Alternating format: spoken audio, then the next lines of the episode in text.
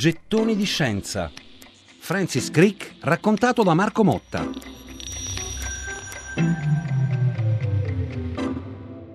La vita di Francis Crick è costellata di collaborazioni molto fertili. Sembra quasi che avesse sempre bisogno del confronto continuo con un partner per far fiorire le sue intuizioni. Sarà così negli anni Sessanta con Sidney Brenner per il lungo e frustrante lavoro di decifrazione del codice genetico, mentre negli ultimi anni di vita sarà il giovane neuroscienziato Christoph Koch ad accompagnare Crick nei meandri del cervello alla ricerca della coscienza. Ma la scintilla più esplosiva è quella che scoppia alla fine del 1951, quando al Cavendish Laboratory di Cambridge, dove Crick si era trasferito da un paio d'anni, arriva Jim Watson, un biologo originario di Chicago di appena 23 anni, con l'aria un po' da Jerry Lewis, ma con in tasca già un dottorato. Nonostante la differenza d'età, l'intesa è immediata. La loro è un'amicizia fraterna, in cui Watson interpreta la parte del fratello minore, ammirato ma allo stesso tempo competitivo.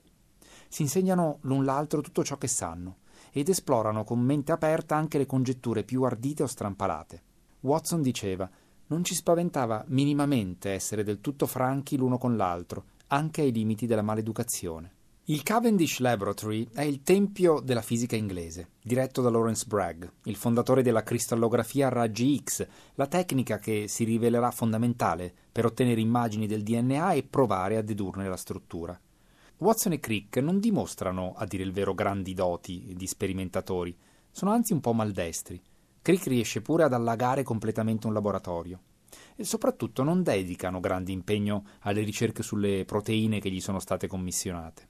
Insomma, sono un po' dei lavativi, ma molto svegli e piuttosto impertinenti. Di fronte all'ennesima critica tagliente che Francis Crick solleva sulle ricerche di altri colleghi, Lawrence Bragg sbotta. Crick, lei è un piantagrane.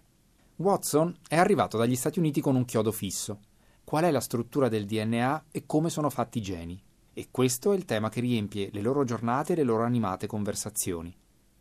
Perché alla metà del XX secolo gli scienziati hanno ancora le idee un po' confuse. Certo, si parlava già da tempo di geni, ma era un concetto totalmente astratto, nessuno aveva davvero idea di che cosa fosse un gene.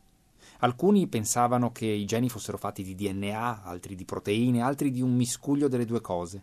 Tanto meno era chiaro quale forma dovesse avere il DNA anche se alcuni indizi puntavano su una forma adelica.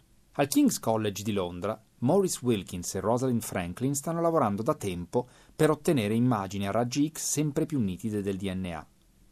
Watson e Crick sfrutteranno questi risultati con abilità, spregiudicatezza e uno sfrenato desiderio di arrivare primi per costruire un primo modello della molecola della vita e l'ingrediente determinante del loro successo sarà la capacità unica di Francis Crick di visualizzare la soluzione dei problemi.